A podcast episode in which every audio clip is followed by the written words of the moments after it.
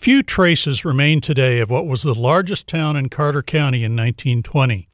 Midco lay two miles north of Fremont and housed the Midcontinent Iron Company smelter and chemical plant.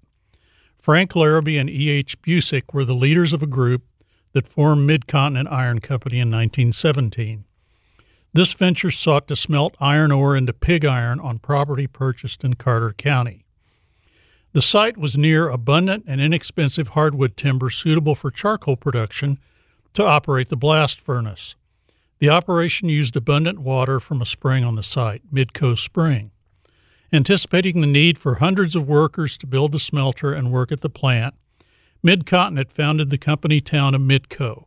Workers began constructing housing, the plant buildings and smelter, and a railroad system with two small and five larger locomotives to transport wood, ore, and finished iron. At full capacity, the smelter used 180 cords of wood daily to produce charcoal. When the U.S. entered World War I, demand soared for wood products such as methanol and acetate, used to produce airplane dope to coat wings of aircraft.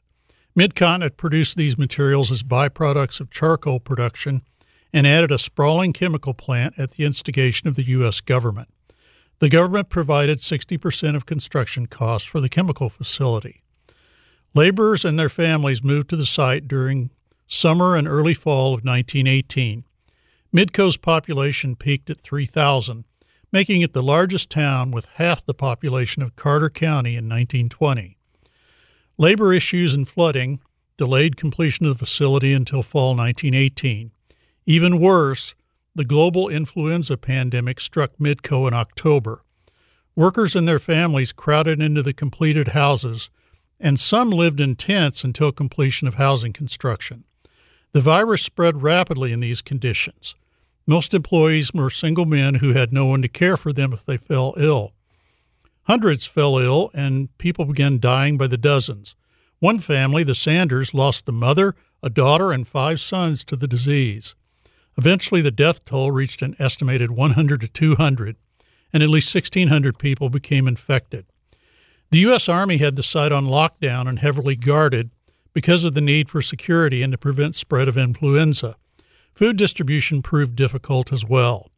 The plant began operations at the end of November, but production was at a crawl because of the effects of the disease. The war ended three weeks earlier. The end of the war meant less demand for the chemicals the plant produced, and Midcontinent had missed its chance to secure a share of the post war market. The company quickly sank into financial problems, and attempts to sell the operation or attract more capital failed.